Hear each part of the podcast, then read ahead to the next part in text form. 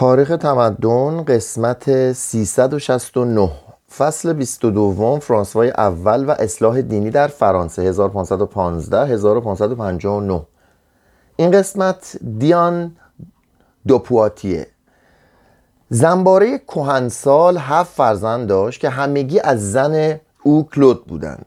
فرزند ارشد او فرانسوا چون پدرش جوان خوبرو، دلفریب و شوخ‌طبع بود. هانری که به سال 1519 زاده شد، جوانی کمرو و گوشه‌گیر بود و فقط در شوربختی به برادرش شباهت داشت. ذلت و خواری دوران اسارت در روح این دو برادر اثر عمیقی نهاد. فرانسوا 6 سال پس از آزادی از زندان درگذشت. هانری کمروتر و محجوبتر شد، در خویشتن فرو رفت و از خوشی‌های دربار فرانسه روی برتافت. دوستانش به ندرت لبخندی بر چهره او می‌دیدند. مردم می‌گفتند که اقامت در اسپانیا وی را اسپانیایی ساخته است. هانری و کاترین دومدیسی یکدیگر را با اختیار و از روی عشق و علاقه به همسری برنگزیده بودند. کاترین نیز چون هانری روزگار پرمهنتی پشت سر نهاده بود. چند روزی پس از ولادت او پدر و مادرش از بیماری سیفلیس درگذشتند 1519 و کاترین تا روزی که با هانری زناشویی کرد زندگی را با رنج و مهنت آواره و سرگردان به سر برد. فلورانس هنگامی که فرمانروایان مدیچی را از خود راند، کاترین را به عنوان گروگان نگاه داشت و زمانی که خاندان مدیچی فلورانس را محاصره کرد، فرمانروایان تازه شهر وی را به مرگ تهدید کردند. کلمنس هفتم کاترین را وجه المعامله با فرانسه قرار داد و او در 14 سالگی اجباراً به مارسی رفت و با جوان 14 ساله‌ای که بیش از چند کلمه با او سخن نگفت وصلت کرد. هنگام ورود به پاریس چون گروهی از ایتالیایی ها را همراه داشت، اهالی شهر به سردی از او استقبال کردند. ساکنان پاریس وی را فلورانسی میشمردند و کاترین هرچه کوشید نتوانست دل مردم پاریس و شوهرش را به دست آورد. با وجود تلاش سخت پزشکان، کاترین 10 سال نازا ماند و پزشکان گمان می‌کردند نازایی او معلول بیماری است که از والدینش به ارث برده است. کاترین که از بارداری خویش نومید شده بود، نزد فرانسوا رفت و با چشمان اشکبار از او اجازه خواست که از شوهرش جدا شود و باقی عمر را در صومعه‌ای به سر برد. شاه وی را از قصد جدایی منصرف کرد. سرانجام وی باردار شد و متوالیاً سالی 1 فرزند آورد.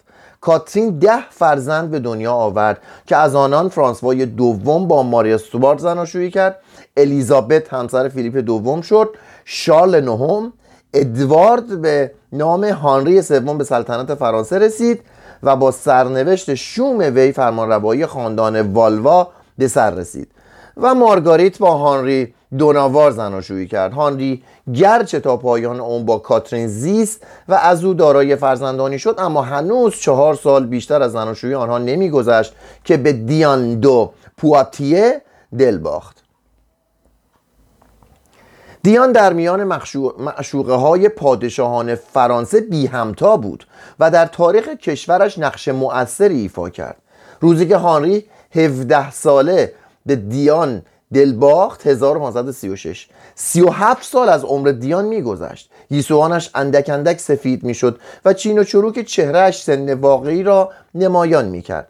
وی از وجاهت بهره‌ای نداشت، ولی مهربانی وی دل میرو بود. دیان زن هرزه و بلهوسی نبود و ظاهرا تا پایان عمر شوهرش لویی به او وفادار ماند. مردم فرانسه بر اخلاق وی خورده نمی گرفتند، ولی به دارایی او رشک می بردند.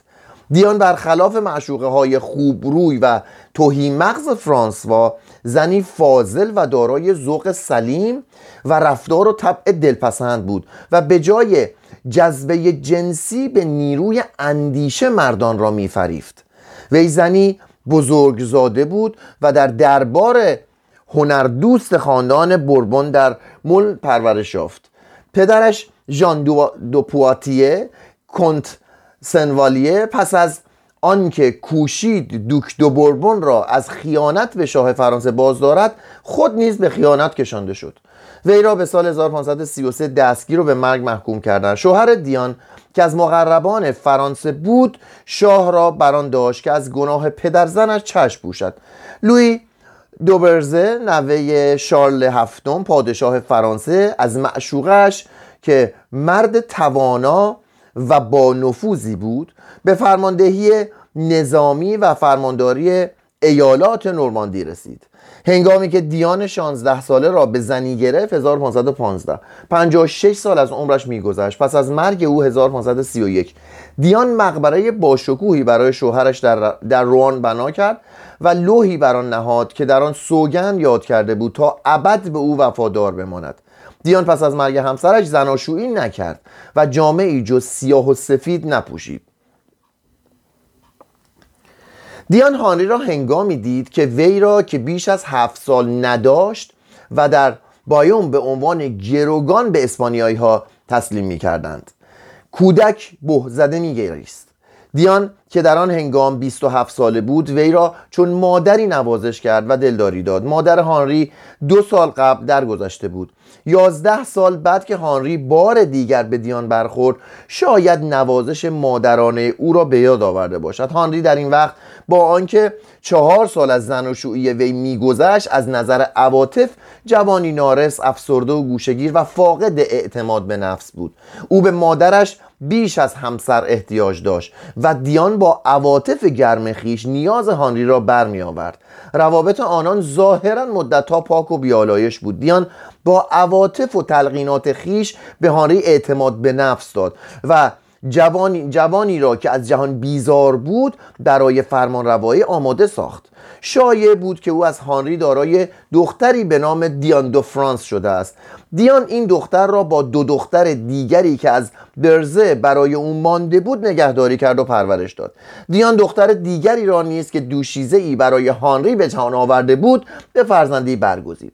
آخرین فرزند زنازاده هانری ثمره معاشقه او با ماری فلمینگ، معلم سرخانه ماری سوارت بود. معاشقه با زنان دیگر مهر هانری را به دیان دو پواتیه نکاست. وی اشعار شورانگیزی در وصف دیان سرود و جواهرات بسیار و املاک پهناوری به او بخشید. کاترین از اینکه فرزند ارشد شاه فرانسه همسر دیگری برای خود برگزیده بود رنج می برد، ولی غم و اندوه خیش را به روی نمی آورد. با این حال هانری کاترین را از یاد نبرده بود. معمولا با او شام می خورد، ولی کاترین از اینکه می دید دیان گاهی همسرش را از همخوابگی با او باز می دارد افسرده و پریشان بود. پس از جلوس هانری بر اریکه فرمانروایی فرانسه قدرت دیان کاهش نیافت. هانری همچنان نامه‌هایی به او مینوشت و از او درخواست می‌کرد که وی را به غلامی خیش بپذیرد. شیفتگی هانری دیان را دارای چنان ثروتی ساخت که تنها در خور ملکه فرانسه بود. شاه حق فروش مناصب دولتی را به دیان سپرد و از وجوهی که از این راه عاید دربار می‌شد بهره‌ای به او اختصاص داد. وی جواهرات دوشس ده اتامپ را به دیان بخشید و چون دوشس بدان اعتراض کرد دیان تهدید کرد که وی را به هواداری از آیین پروتستان متهم خواهد ساخت.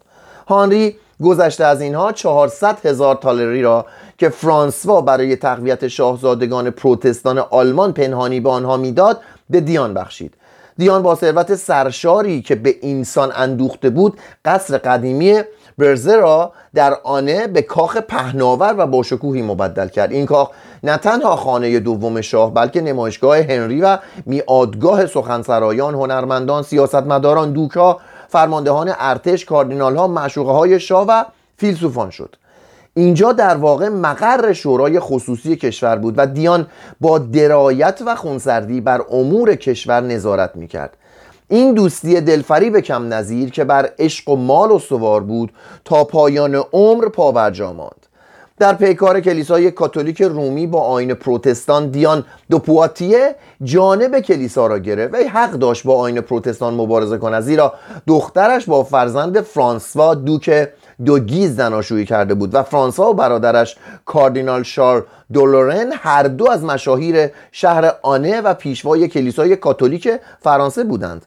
اقامت در اسپانیا فرانسوا را در معتقدات روزگار کودکی خود سرسخت ساخته بود. کلیسا نیز از هانری پشتیبانی میکرد، چنان که برای الغای فرمان پدرش که اختیارات دادگاه‌های شرعی را محدود میساخت 3,000,000 کرون طلا در اختیار وی نهاد. با وجود سختگیری مقامات کلیسایی و دولتی آیین پروتستان به سرعت در فرانسه گسترش می‌یافت. کامیابی مبلغانی که از طرف کالون و پروتستان‌های دیگر به فرانسه فرستاده می شدند محافظه‌کاران فرانسه را هراسان کرده بود. در سال 1559 اکثر ساکنان چند شهر فرانسه و بسیاری از شهرهای ایالت پروانس به آیین پروتستان گرویده بودند. کشیشی شماره پروتستان‌های فرانسه را در آن سال برابر 1/4 جمعیت کشور تخمین زده است. طبقات پایین و متوسط فرانسه به انگیزه دشمنی با حکومت کاتولیک که خود مختاری شهرها را لگدمال کرده، مالیات سنگینی بر مردم بسته و دارایی کشور را در جنگ‌ها برباد داده بود، به آیین پروتستان می‌گرویدند. اشراف فرانسه که قبلا از اختیارات سیاسی وسیعی برخوردار بودند، به پیروزی شاهزادگان لوتری آلمان بر شارل پنجم رشک می‌ورزیدند و گمان می‌کردند که با شوراندن مردم به دولت و کلیسای تبهکار می‌توانند فئودالیسم را به فرانسه بازگردانند. اشراف سرشناسی شورش پروتستان‌ها را سازمان می‌دادند. پروتستان‌های فرانسه معتقدات دینی خیش را بر کتاب مبادی کالون بنیان نهاده بودند، زیرا از سوی زبان و نویسنده آن فرانسوی بود و از سوی دیگر منطق آن به مذاق مردم فرانسه خوش می آمد. پس از سال 1515 نام لوتر در فرانسه به فراموشی سپرده شد و نام هوگنوها از راه ژنو از زوریخ به ایالات پروانس راه یافت. پروتستان‌های فرانسه چنان فزونی یافتند که در ماه مه 1559 مجمع عمومی خویش را پنهانی در پاریس برپا داشتند. در سال 1561 2000 کلیسای اصلاح شده یا کالونی در فرانسه وجود داشت. هانری دوم تصمیم گرفت که بدعت را سرکوب کند. به سفارش وی پارلمان پاریس کمیسیونی برای تعقیب از دین برگشتگان برگزید. 1449 از آن پس محکومان را زنده آتش می‌زدند و دادگاه تازه‌ای که برای پروتستان‌ها تأسیس شده بود به اتاق سوزان معروف گشت. فرمان شاتوبریان 1551 طبع و توزیع و خواندن نشریات بدعت آمیز را در ردیف گناهان کبیره قرار داد و برای کسانی که در آیین پروتستان پایدار بمانند کیفر مرگ تعیین کرد. 1/3 دارایی محکومان را به کسانی میدادند که دادگاه را از تمایل آنان به آیین پروتستان آگاه میکردند. اینان ملزم بودند نام داورانی را نیز که با پروتستان ها به نرمی رفتار میکردند به پارلمان گزارش دهند.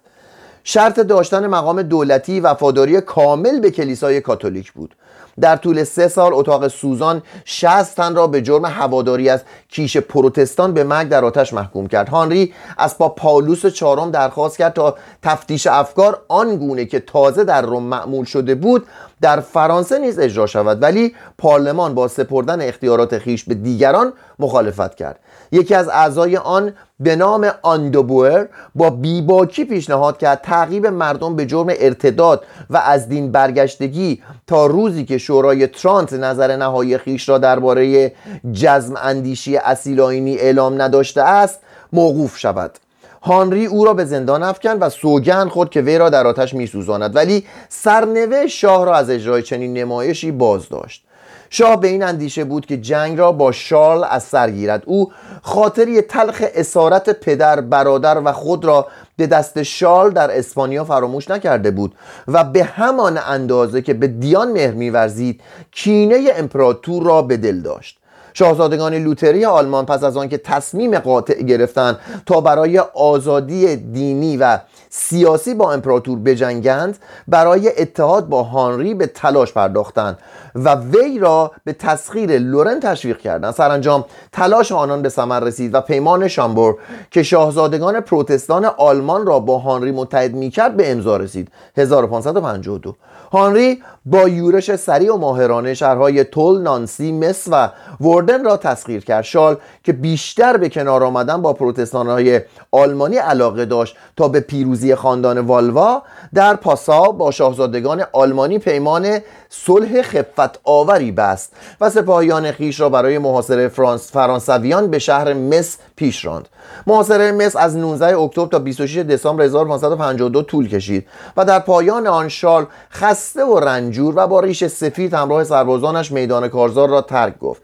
در سال‌های 1555 و 1556 شارل به نفع فرزندش از فرمانروایی هلند و اسپانیا کنار رفت و پس از عقد پیمان صلح با فرانسه به اسپانیا بازگشت. 17 سپتامبر 1556 شارل میپنداشت که برای فرزندش فیلیپ کشور آرام و بلا منازعی بر جای نهاده است، ولی هانری تصمیم گرفت با استفاده از موقعیت به زورآزمایی دیگری در ایتالیا دست زند. فیلیپ سردار شایسته‌ای نبود و غفلتاً با پاپ پائولوس چهارم به جنگ کشانده شد.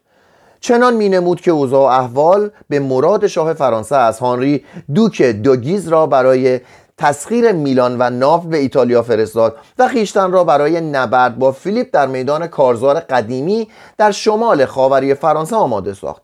فیلیپ بیدرنگ به مقابله برخاست و با 1,000,000 دکاتی که از آنتون فوگر وام گرفته بود، ماری ملکه انگلستان را با خود همدست کرد. در پیکاری که در سن کانتن در گرفت، 10 اوت 1557، سپاهیان مختلف فیلیپ به فرماندهی امانوئل فیلیبر دوک ساوا مقاومت سربازان فرانسه را در هم شکستند. گاسپار دو کولینی و آندو مونموراسینی را دستگیر کردند و سپس به پاریس تاختند. دفاع از شهر آشفته و وحشت زده پاریس نامقدور می نمود. هانری دوک دوگیز را با سربازانش از ایتالیا فراخواند. دوک از خاک فرانسه گذشت و با تردستی شگفت‌آوری کاله را که از سال 1148 در اشغال انگلیسی ها بود تصرف کرد. 1558 فیلیپ که از جنگ خسته شده بود و هوای وطن به سرش زده بود، ناگزیر پیمان صلح کاتو کامبرزی را با هانری امضا کرد. 2 آوریل 1559. به موجب این پیمان هانری تعهد کرد که از کوههای آلپ به جنوب تجاوز نکند و فیلیپ نیز متقابلا لورن و با نادیده گرفتن اشک‌های ماری کاله را به فرانسه واگذار کرد. دشمنی دو شاه ناگاه جای خود را به دوستی سپرد. هانری دخترش الیزابت را به فیلیپ و خواهرش مارگاریت دوبری را به امانوئل فیلیبر که مجدداً دوک ساوا شده بود داد. فیلیپ در فلاندر ماند و در روز 22 ژوئن دوک دالوا به نماینده فیلیپ الیزابت را تحویل گرفت و از آن پس دختر شاه فرانسه ملکه اسپانیا شد. هانری که اکنون 40 ساله بود، هوس شرکت در تورنوا به سرش زد. در این گونه مسابقات پیروزی از آن کسی بود که بدون به زیر افتادن از اسب 3 نیزه به سپر حریف پرتاب کند. هانری بر دوک‌های گیز و سووا که به وظیفه خویش آشنا بودند چیره شد، ولی حریف سوم مانتگامری از روی ناشیگری نیزه تیزی به زیر کلاه خود هانری پرتاب کرد.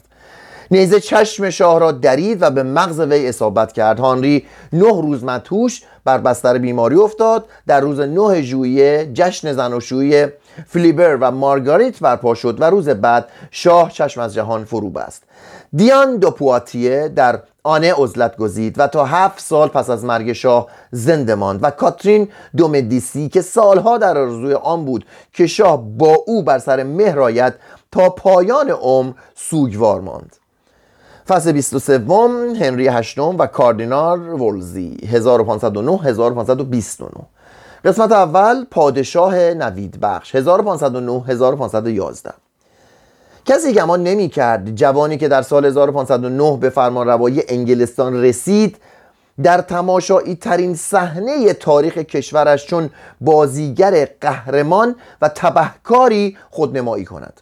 هنری در 18 سالگی چون دختران چهره دلفریبی داشت، ولی دیری نگذشت که اندام ورزیده و رشادتش بر ظاهر زنانه چیره گشت. وی در تیراندازی و کشتی با برجسته ترین قهرمانان کشورش برابری میکرد. از شکار خسته نمیشد و هفته 2 روز در تورنوها شرکت میجست و تنها دیوک آوسافک در این مسابقات رقیب او به شمار میرفت. وی همچنین موسیقیدان زبردستی بود و همه آلات موسیقی را با مهارت و استادی مینواخت. هنری به رقص و نمایش و جامه‌های زیبا علاقه وافر داشت. قانون تنها به او اجازه میداد که جامه ارغوانی یا جامه زرباف به تن کند. با اشتها خوراک میخورد و ضیافت‌های شام رسمی او گاهی 7 ساعت به طول میانجامید، ولی در طول 20 سال سلطنتش غرور و نخوت اشتهایش را تحت شعاع قرار میداد.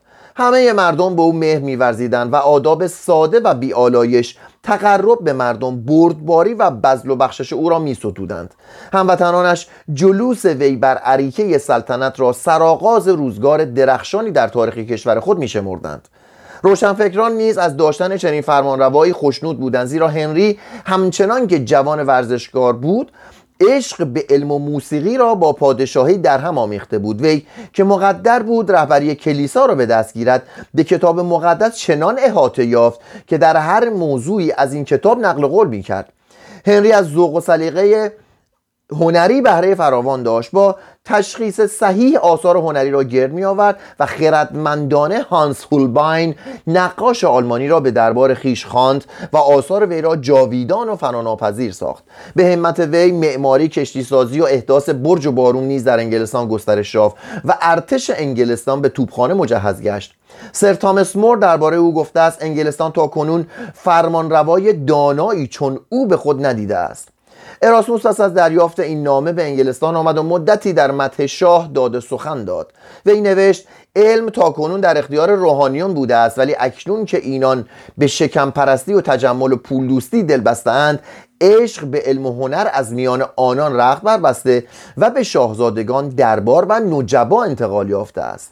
در همان سالی که هنری به پادشاهی رسید، کولت ثروت هنگفتی از پدر به ارث برد و بیشتر آن را به تأسیس مدرسه سنت پل اختصاص داد. قریب 150 جوان برگزید. در این مدرسه به تحصیل ادبیات کلاسیک، الهیات مسیحی و علم اخلاق اشتغال داشتند. کولت با استفاده از معلمان غیر روحانی سنت آموزش را زیر پا نهاد. این نخستین مدرسه در اروپا بود که به دست روحانیان اداره نمی‌شد. محافظه‌کاران آکسفورد که گمان می‌کردند تدریس ادبیات کلاسیک معتقدات دینی مردم را متزلزل خواهد کرد، با برنامه مدرسه سنت پل بنای مخالفت نهادند، ولی شاه آنان را خاموش ساخت و کولت را به ادامه کارش تشویق کرد. گرچه کولت مرد دیندار و محافظه‌کار بود، اما دشمنان وی را به بدبینی متهم می‌کردند. وارم اسقف اعظم کنتبری با پشتیبانی شاه زبان دشمنان را بست. هنگامی که هنری با فرانسه وارد جنگ شد، کولت آشکارا با سیاست شاه مخالفت کرد و چون اراسموس اعلام داشت که صلح غیر عادلانه بهتر از جنگ عادلانه است، کولت حتی در حضور شاه از منبر کلیسا جنگ را تقبیح کرد و خونریزی را مخالف تعالیم مسیح خواند. شاه محرمانه به او گوشزد کرد که انضباط و روحیه ارتش را سست نکند، ولی زمانی که از شاه خواستند تا کولت را از مقامش در کلیسای سنت پل عزل کند، پاسخ داد هر کسی حق دارد برای خود پزشکی برگزیند، این مرد پزشک من است. کولت در سال 1518 گور ساده‌ای برای خود ساخت و سنگی بر آن نهاد که بر آن نام لاتینی او یوهانس کولتوس حک شده بود. یک سال بعد وی در این گور به خواب ابدی رفت و برای بسیاری از مردم مثل آن بود که قدیسی از جهان رفته است. وولزی هنری که بعدها شخصیت شاهزاده در کتاب ماکیاولی را به خود گرفت، هنوز در سیاست خام و تازه کار بود و خیشتن را به راهنمایی مردان ورزیده و جهان دیده نیازمند میدید. از این رو گروهی از این گونه مردان را به دور خیش گرد آورده بود. مور با آنکه مرد هوشمند و فرزانه بود، 31 سال بیشتر نداشت و از این گذشته به تقوا و تقدس بیش از سیاست مهر می‌ورزید. تامس وولزی فقط 3 سال از مور بزرگتر بود، کشیش بود و به سیاست بیش از دین علاقه داشت و دین را از سیاست جدا نمی کرد.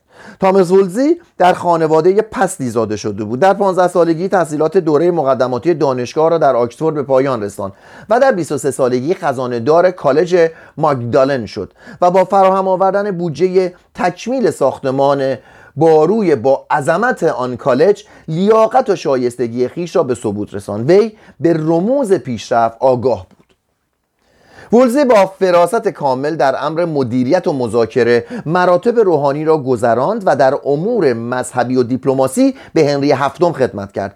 هنری هشتم پس از جلوس بر اریکه پادشاهی، اداره دستگاه‌های خیریه را به دست او سپرد. چندی بعد وولزی به عضویت شورای خصوصی درآمد و با هواداری از همکاری نظامی انگلستان و اسپانیا بر ضد فرانسه، وارم اسقف اعظم کنتبری را بر خویشتن خشمگین ساخت. لویی دوازدهم به ایتالیا لشکر کشیده بود و بیم آن میرفت که پاپ را بار دیگر فرمانبردار فرانسه سازد. میبایست به هر بهایی شده جلوی گسترش قدرت فرانسه را گرفت. هنری با آنکه در این هنگام خواهان جنگ نبود، نظریات وولزی و پدر زنش فردیناند اسپانیا را قبول کرد.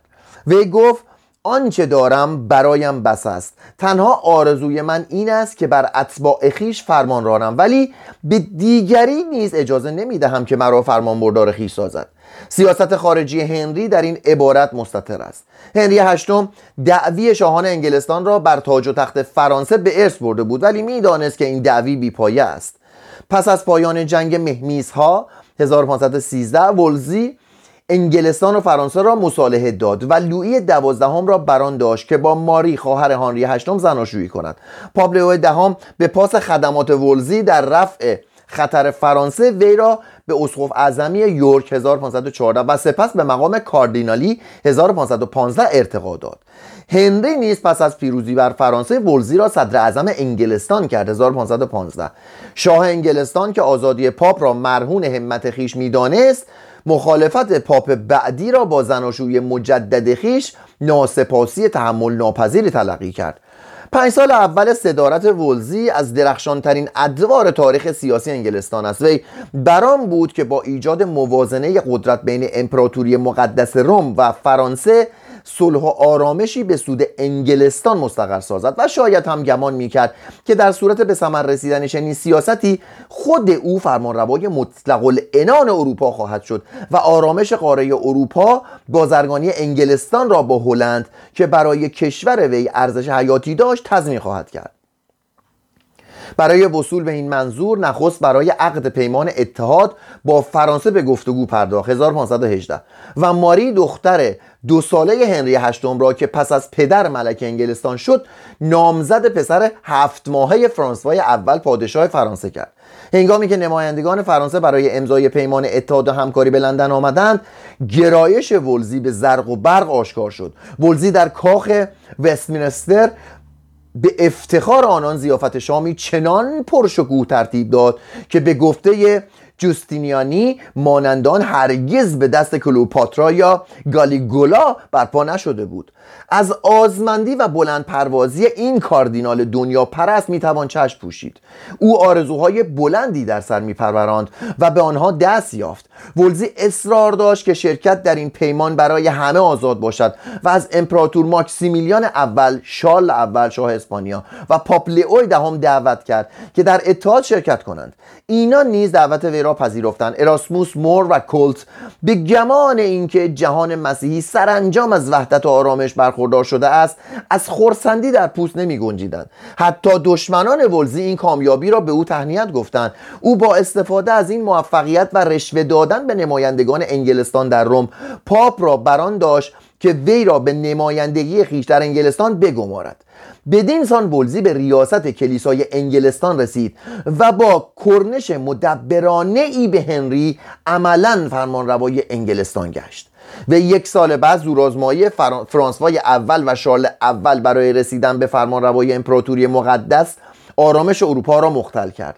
هنری نیز در این اندیشه بود که در این زورآزمایی شرکت کند، ولی او مرد توانگری چون فوگر نداشت که از وی پشتیبانی کند. شارل که بر رقیبش چیره گشته بود به نام شارل پنجم سفر کوتاهی به انگلستان کرد مه 1520. از عمه‌اش کاترین آراگونی دختر فرناند پنجم که اکنون همسر هنری و ملکه انگلستان بود دیدن کرد و ضمناً از ماری دختر هنری که قبلا وی را نامزد پسر ارشد فرانسوای اول کرده بودند خواستگاری کرد، به این شرط که انگلستان در آینده در برابر فرانسه از اسپانیا پشتیبانی کند. وولزی از قبول این پیشنهاد سر باز زد، ولی اعانه مستمر امپراتور را به مبلغ 7000 دوکات پذیرفت و از او تعهد گرفت که وی را برای رسیدن به مقام پاپی یاری کند. کاردینال هوشمند هنگام ملاقات سران انگلستان و فرانسه در میدان قماش زرین در فرانسه به درخشانترین و چشمگیرترین پیروزی خیش دست یافت. ژوئن 1520 4000 تن از نجبای انگلستان که از طرف کاردینال وولزی برگزیده شده بودند با جامه‌های سیمین و یراق‌هایی به سبک اواخر قرون وسطایی همراه هنری که با ریش سرخش بر اسب سفیدی سوار بود برای ملاقات فرانسوای اول به میدان نام برده آمدند. وولزی نیز با ردای ساتن سرخ فامی که با جامه فاخر شاهان برابری می کرد همراه شاه انگلستان بود. برای پذیرایی شاهان و زنان و همراهان آنان سریعا کاخی ساخته و برای مذاکرات و ضیافت‌ها خیمه‌ای پوشیده از پارچه زربافت با پرده‌های نقشدار برپا کرده بودند. فرمانروایان فرانسه و انگلستان در مذاکرات خویش اتحاد سیاسی و وصلت دو خاندان را تایید کردند. دو پادشاه که از نتیجه مذاکرات خویش خوشنود بودند در مسابقه نیزه‌بازی شرکت جستند و حتی با هم کشتی گرفتند و فرانسوا با برزمین زدن شاه انگلستان صلح اروپا را به خطر انداخت. بامداد روز بعد فرانسوا برای دلجویی از هنری هشتم بدون سلاح با ملازمان غیر مسلح خویش به اقامتگاه وی رفت. فرمانروایان انگلستان و فرانسه هدایای گرانبهایی به یکدیگر دادند و سوگند دوستی و وفاداری یاد کردند.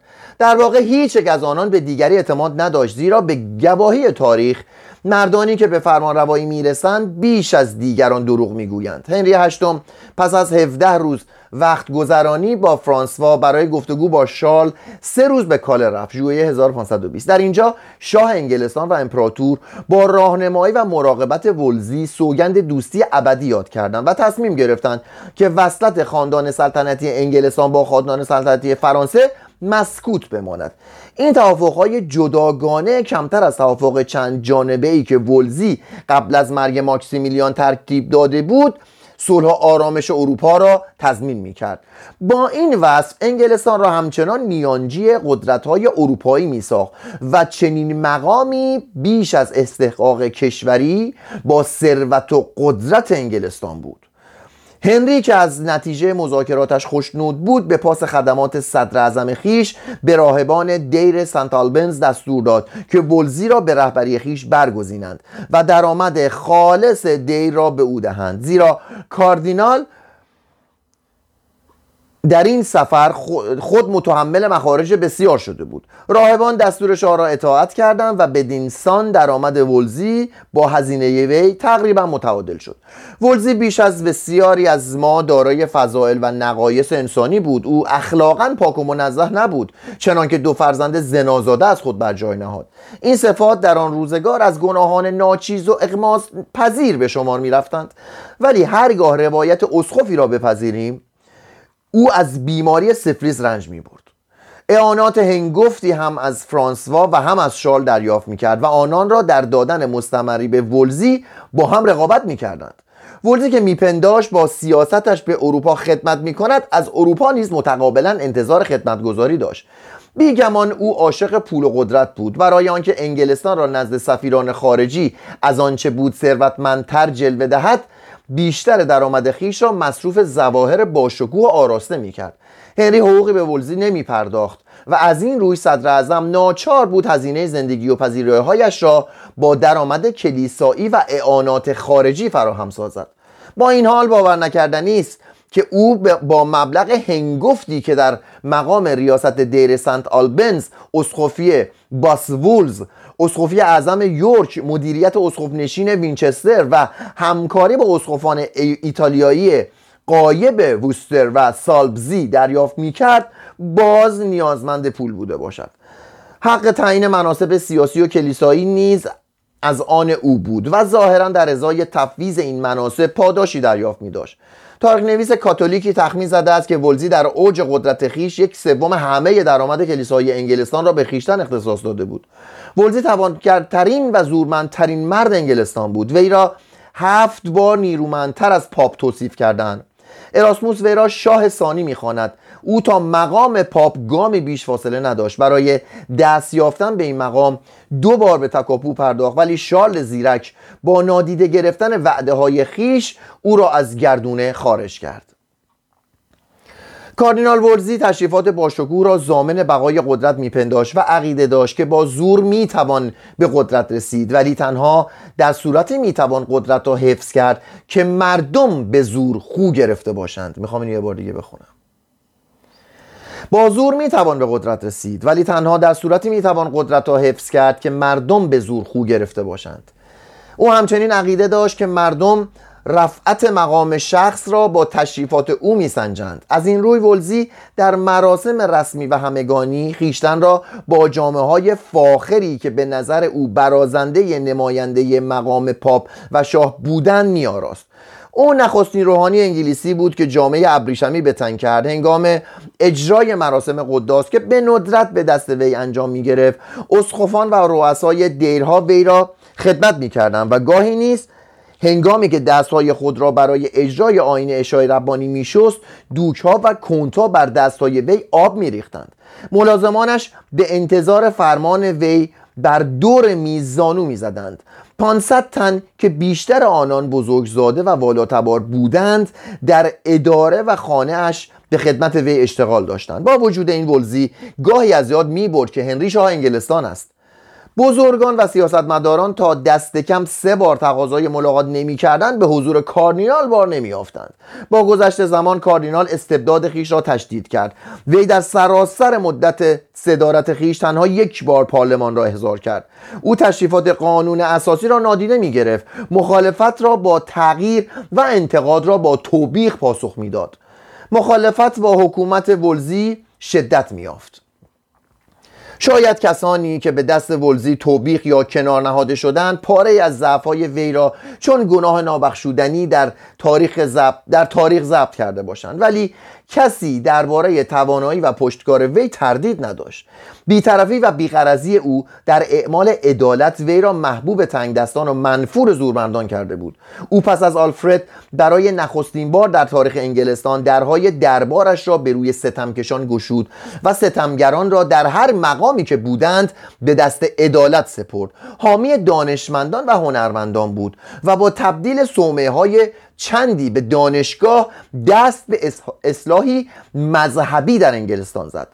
غرور تنگ نظرانه وولزی در جریان فعالیت‌های شتاب‌آلودش دشمنان زیادی برایش به وجود آورد و اکنون که او مشغول اصلاح شیوه آموزش در انگلستان بود، این دشمنان به کمک معشوقه شاه برای سرنگونی وی توطئه می‌چیدند. جلسه آینده وولزی در کلیسا.